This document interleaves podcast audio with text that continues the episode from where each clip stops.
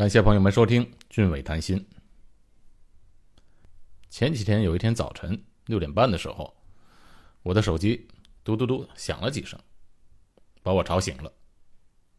我一看呢，收到了一则简讯，是从新加坡教育部发来的，通知我说你的小孩被培华中学录取了，而且要转天早晨八点半就要去学校报到。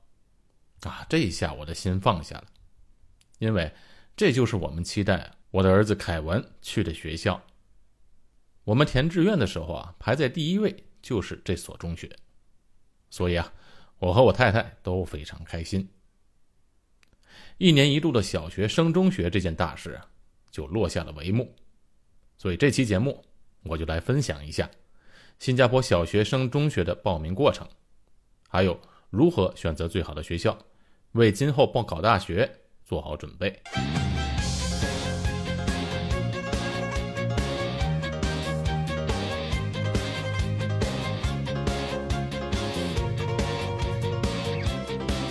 我以前在节目中曾经说过，报读小学的时候啊，分好几个阶段，就是有好几个优先。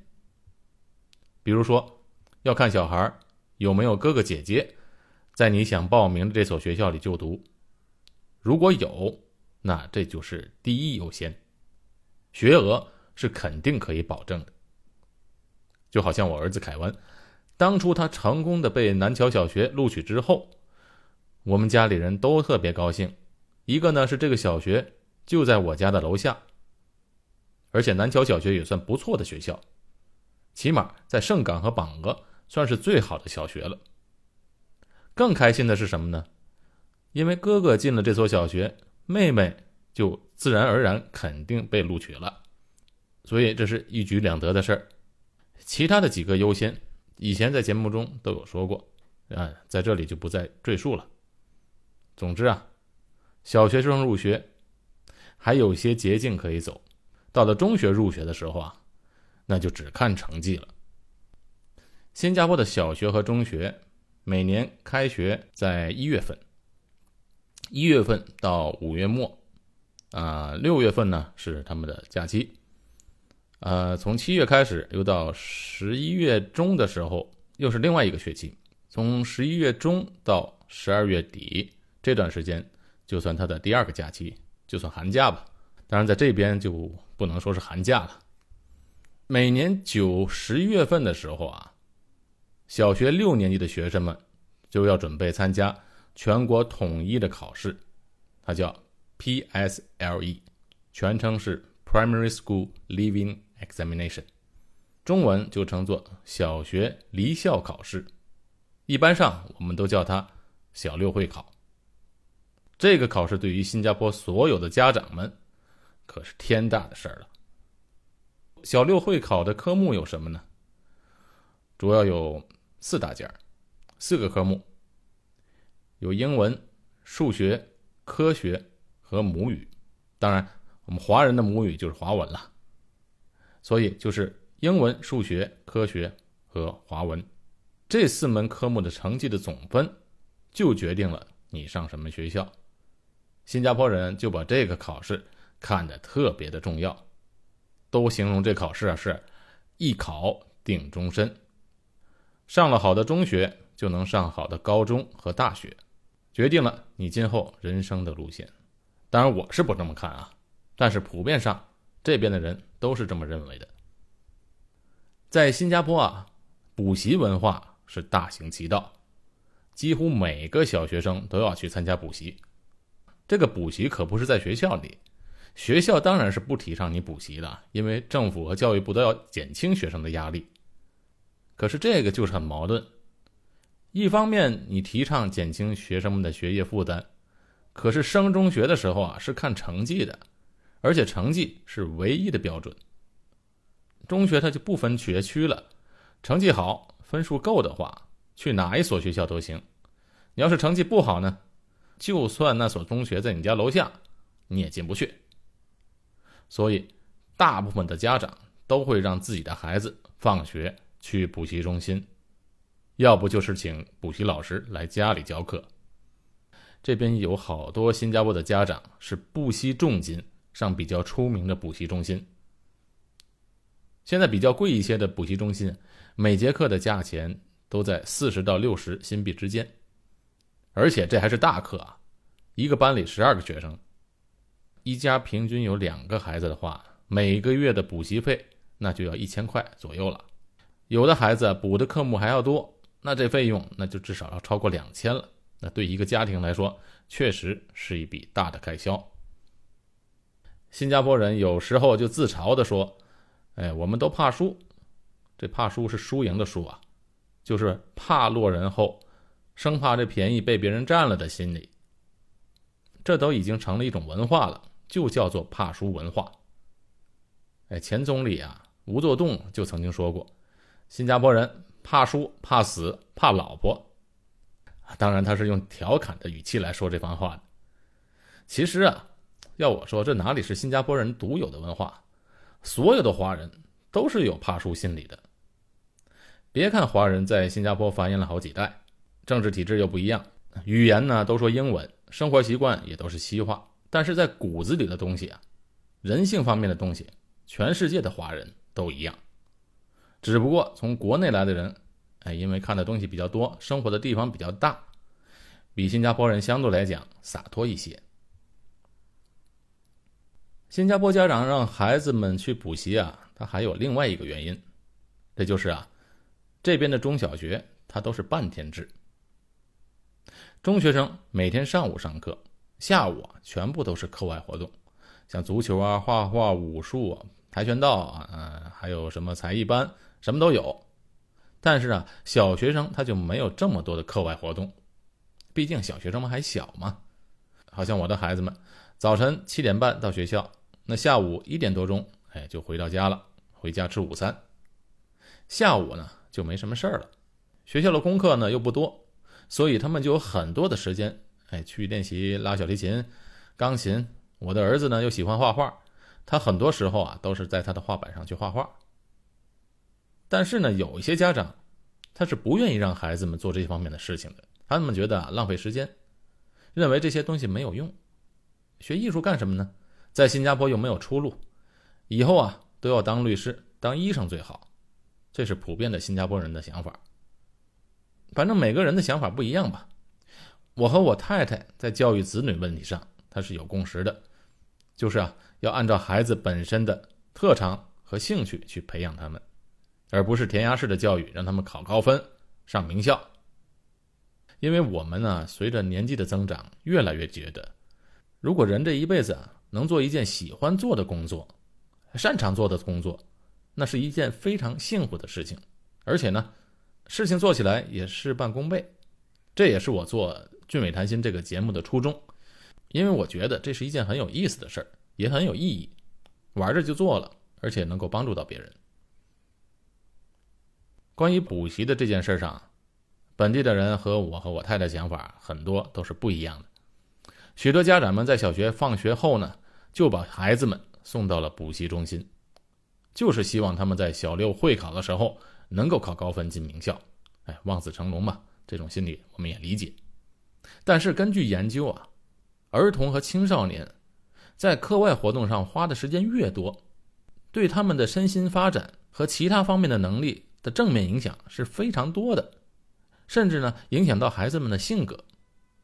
这也是为什么新加坡中小学实行半天制的原因，就是因为让孩子们多花点时间去参加课外活动。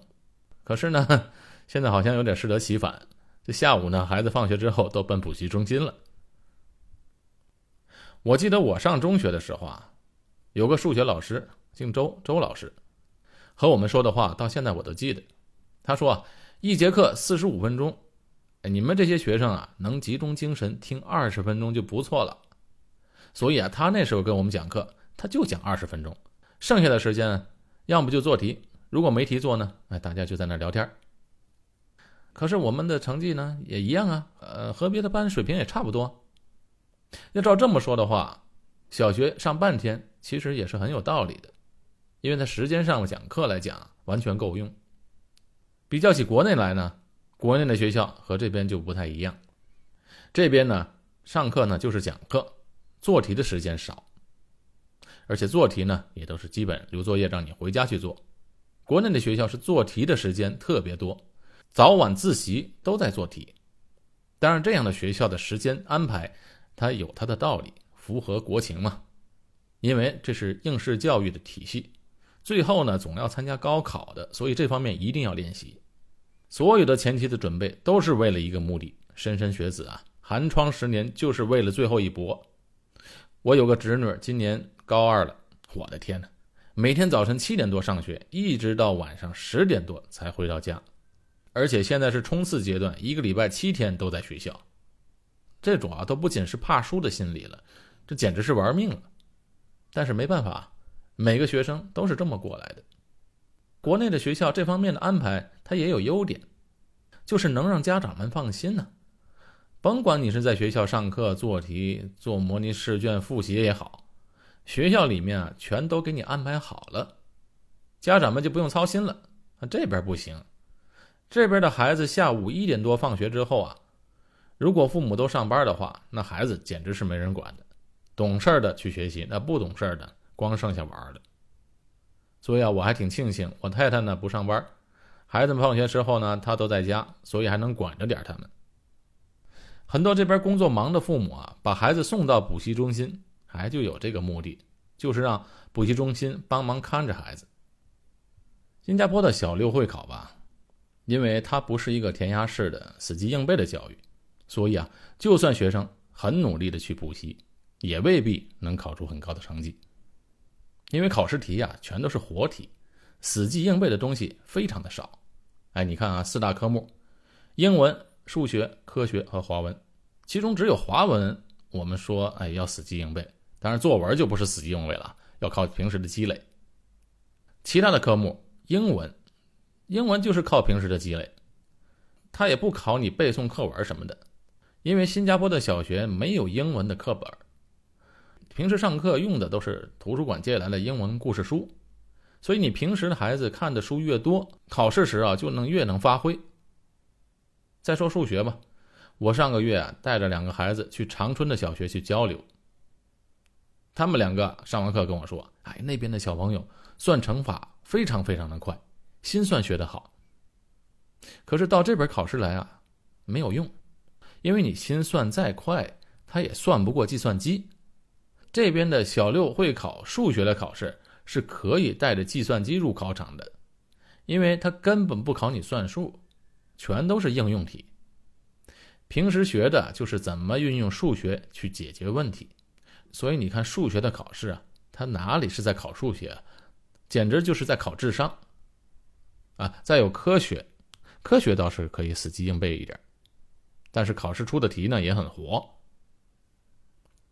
我当初啊是坚决反对孩子们去补习的，可是后来呢，可能也是沾染上了怕输文化吧，也让孩子们去补习了。不过我只让他们补一科，哎，就是数学，因为这边数学题太难了。小学三年级的时候，数学题我们就根本帮不上孩子了。孩子问我的时候，哎，爸爸，这道数学题怎么做啊？我根本做不出来。哎，我就说，哼，我现在忙着呢，去问你爸吧。和我和我太太都是音乐学院附中出来的，数学水平啊本来就不高。不过他还比我稍微好一点，暂时能解决了问题。可是过了一段时间后呢，他也不会了，这实在没办法了，我们只好去找补习了。接下来我们说说啊选中学的问题了。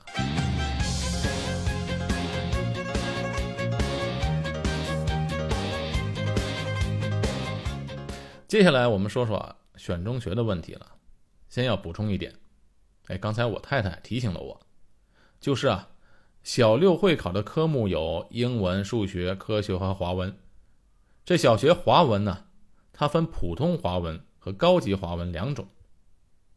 在小学三年级的时候啊，如果孩子们的华文成绩好，就会被分配到高级华文班去学华文。小六会考的时候啊。高级华文的卷子要比普通华文多一份所以学高级华文的考试就会多一天。具体的分数怎么算法我不清楚，但是大家知道就好了。就是学高级华文，在小六会考的时候是会加分的。PSLE 小六会考每年在九月、十月份考完之后呢，到了十一月底的时候，成绩它就出来了。十月底小学已经放假了，教育部呢都有家长们的手机号码，会发简讯通知哪一天公布成绩。到了那天之后，去学校领成绩单我那时还在想呢，为什么不直接把成绩单寄到家里不就得了吗？哎，不行。必须要学生亲自到学校领成绩，于是那天呢，就让凯文，哎，自己去好了，反正就在家楼下嘛。孩子临走时啊，我太太突然又改变主意了，她不放心，因为她担心凯文路上别把成绩单弄丢了，这不就麻烦了吗？还是去一趟吧。等他们回来后，我太太和我说：“好家伙，原来所有的学生家长们都到了，而且大部分的人都是父母两个人一起陪着去的。”从这点上就可见新加坡人多么重视这个小六会考。当拿到了成绩后，就开始面临选择学校的问题了。教育部给每个小六学生发一本手册，A4 大小，厚厚的一本，一百五十多页。为什么这么厚呢？因为在新加坡啊，凡是重要的官方文件都有四种语言：英语、马来语、华语和淡米尔语。这本书呢，就是二零一七年入学的手册，上面详细说明了每一所中学的地理位置、方位图、交通情况、靠近的地铁站和公交车，是什么形式的学校，是政府的呢，还是私立的呢？还有各个学校的校训文化、所教授的科目以及比较重要的 CCA 课程都有。CCA 课程啊，就是课外活动。哎，注意，每一所学校侧重的课外活动都不一样，这也是择校的重要的考量因素。好像我们给凯文选的培华中学，CCA 的课程啊，在体育方面有羽毛球、篮球、足球、乒乓球、跆拳道、武术，还有地板球。在制服方面呢，因为这些孩子们都参加童子军的活动嘛，培华中学有警察。和民防部队的制服活动，所谓的制服活动就是让孩子们穿着少年警察的制服，平时呢上 CCA 的课程就练习步操什么的，还有机会跟着警察去参加一些社区活动。除了这些呢，还有一些艺术类的，好像合唱团、古筝班、舞蹈班、铜管乐队，还有信息技术课程、美术课程。我们给凯文报读这所学校最重要的原因就是他。有美术课程的 CCA，同时也有足球的 CCA，这两项都是他非常喜欢的。CCA 的课程啊很重要，是要算分数的，所以一定要选择自己擅长和喜欢的课外活动。教育部给的这本手册上最最重要的资讯就是各中学的分数线了。在新加坡啊，谈到中学，就是指在国内的初中、中学四。到五年，高中两年。哎，为什么中学分四年和五年呢？有什么区别吗？哎，因为啊，这里分为快捷班和普通班之分。每所中学的录取分数线 （cut-off point） 都有两个，一个是快捷班的分数线，一个是普通班的分数线。哎，你别看名字听起来是快捷班啊，其实并不快。因为他取名的时候啊，不能命名为优等班和差等班吧？就好像我女儿 Tina 现在是小学四年级，他们就分为小四 A 班、B 班，哎，一直到 F 班。因为在小三的时候啊，考试成绩最优秀的学生都去 A 班，所以他完全按照学业成绩来排名分班。这样一来呢，老师们就容易照顾不同资质的学生。哎，如果一个班里的学生啊，有高有低、参差不齐的话，这老师们特别不容易带，对优等生啊和跟不上来的学生都不公平。今年我女儿考完试回来告诉我说：“哎，她一月份开学就是五年级了。”我问他还在 A 班吗？他说不是，是在什么班来着？Responsibility 就是责任的意思，一个班。他们把这 A、B、C、D 班呢。改成了一个词汇名，这个班叫责任心，那个班呢可能就叫进取心什么的。所以这样呢，学生们就分不出来哪一个是比较好的班，哪一个是比较差的班了，因为要照顾学生们的心理嘛。小六会考的成绩差别啊还是很大的，最好的学生啊现在都能考到两百六十多分，最差的学生啊只能考到一百六十到一百八十分左右，甚至有的学生啊只考到一百二三，成绩的差别竟然有这么大，这也是中学要分为四年和五年制的一个重要原因。很多人啊其实对新加坡的分班制度啊是持批判的态度的。认为在小学毕业时就过早的把孩子们给定型了。不过我个人认为啊，这个制度的设计有它的缺点，但是啊，它还是一个比较现实和比较实际的做法。因为有些孩子们确实他不是读书的料，我这么说丝毫没有贬义，因为每个人的资质不同，上帝造人呐，给人的专长和能力是在各个方面的。我的小学和中学同学啊，有很多人都是当年成绩很糟糕，但是现在在各个领域做得非常成功的，还都是这些当初学习不怎么样的人。再有啊，中学毕业的考试啊，不是教育部或者学校出卷子，是要参加英国剑桥欧水准的考试，不是说学校随便出个卷子让学习差的学生毕业就算了。所以，不见得你学习好就代表着你以后的工作生活就一定好。分班的结果起码保证了这些学习比较差的学生，老师呢着重重点的去教这些孩子；学习快一点的学生呢，老师呢也可以讲快一点，让这些孩子多学一点其实呢，我觉得还是挺合理的。虽然它有它的缺点，但是我觉得总的来说还是利大于弊。成绩不好的学生呢，如果在快捷班里面跟不上，毕业时考试考不过，那更麻烦。即使被分为五年制的普通班，你如果学习成绩好了，你追上来了，因为有的孩子学习前置是在中学才释放出来的，还是可以随时转到快捷班的。相反，如果快捷班的学生学习成绩如果不好了，也是要被转到普通班的。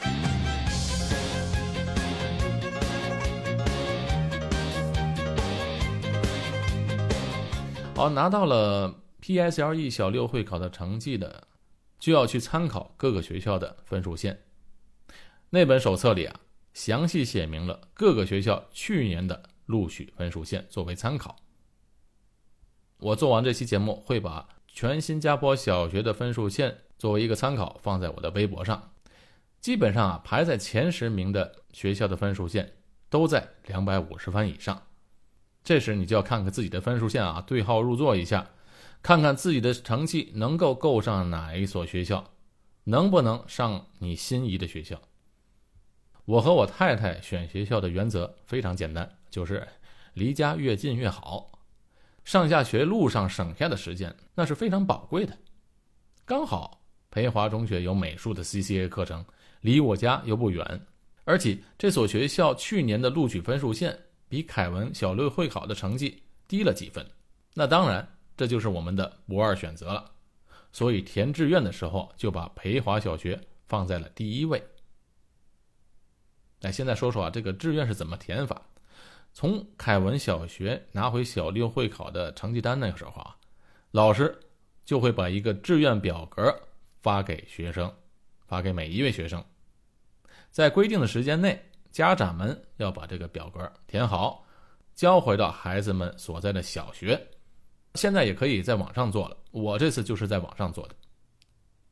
志愿表格上面有六个选项，哎，就是说每个学生都可以选六所学校。选好学校后，把这些中学的四位数的代码填上去就好了。我们当时填的第一志愿呢，那肯定是培华中学了。那既然我。就想让孩子上培华中学，而且我的分数线又够了，是不是我只填写一个培华中学就好了呢？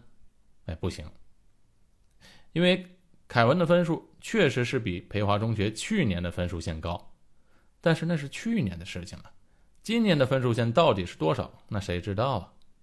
万一今年的分数线高了几分，进不了这所学校了，那怎么办呢？所以说，最好把志愿表格上的六所中学的位置都填上。那其他的五个志愿栏，我全部填上了在盛港和榜鹅的中学。所以在最差的情况下，我也可以让凯文不去最远的学校。如果我只填一所培华中学的话，那好，第一志愿万一没有进，你其他没有填，那就算弃权。那这时候教育部给你分到哪所学校，那你只能去哪所学校了，没得选了。说明一下，新加坡的中学填的志愿呢，唯一的标准它就是成绩，不像我们大学的时候填的志愿那么复杂。哎，比如说第一志愿填的是培华中学，万一分数线进不了，那就看你的第二志愿。第二志愿不够，那看第三，以此类推。万一你选择的所有的六所中学，都进不了怎么办呢？这时候教育部就会自行分配一所中学了，哪所中学还有名额，就给你分配到哪所中学。但你想啊，通常能剩下学额的学校，那肯定都是比较一般的学校了。所以填志愿的时候啊，一定要从实际出发，选好学校。当时啊，选择培华中学，我还做了另外一手准备，哎，那就是。万一真的分数线不够了，差这么一两分的话，那我都准备好了，写信去学校上诉一下，看看能不能通融。因为啊，我家凯文画画特别好，拿他的一些作品去给学校负责的老师看一下，也许就能得到特殊照顾。因为这所学校的 CCA 课程有美术这一项，他们对美术是非常重视，所以他们当然也希望有这方面才能的孩子进到他们中学。这个时候呢，如果相差分数不太离谱的话，这所学校它是有权利接收你的，啊，事实上也有很多这样的先例。那这次凯文比较顺利的被培华中学录取了，所以这封上诉信呢，我就没有写，省了麻烦了。还有一点大家要注意的是，新加坡有一些中学，它是有附属小学的。如果小孩子是这所中学的附属小学毕业的话，你如果报读这所中学是可以加分的，但是呢，一定要注意，当填志愿的时候，一定要把这所中学作为第一选择。节目最后呢，我想说一两句关于上名校的问题。有些的家长非常希望自己的孩子能上上一所名校，所谓的名校就是排名在前面的学校嘛。可是这样子做的，有时呢会适得其反。怎么说呢？有的孩子上了名校后啊，特别的累，因为这些学校非常看重升学率的，所以呢，对孩子们要求是特别的高，而且不光是在学业方面，在课外活动方面也都是要求学生们要拿一定要拿高分的。这样的强的压力下，对于孩子啊反而不好，所以在报考学校时啊，尽量啊避开压力比较大的学校。让孩子们在一个相对宽松的学习环境下，对孩子成长反而会更加的好。其实现在新加坡也开始有这种趋势了，因为我从录取线上我就可能看出来了，有好多比较普通的学校，那录取分数那可能从两百二到两百六之间，那说明了什么呢？说明了这所学校录取的学生最低分两百二十分，最高分呢两百六十分。你看这些孩子。能考到两百六十分的学校，那他去两百二十分的学校，所以在这个择校的观念上，现在是慢慢有改变了。我们中国有一句老话叫做“宁当鸡头，不做凤尾”，意思就是啊，你尽量在你能力范围内去做事儿，这样呢，活得就比较轻松。你的能力啊，比周围的人要强一些，这样就更加容易冲成绩嘛。啊，当然这只是我个人的观点。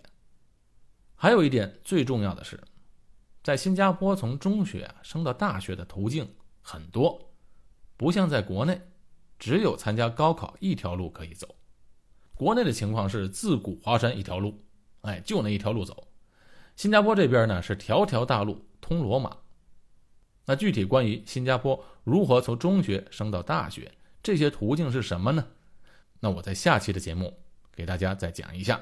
啊，这一期节目的插图我放了我儿子的一些画画的作品，请大家指导。如果您觉得我的节目对您有所帮助的话，请点击一下订阅键。我是高俊伟，在新加坡为您录制的，谢谢大家，再会。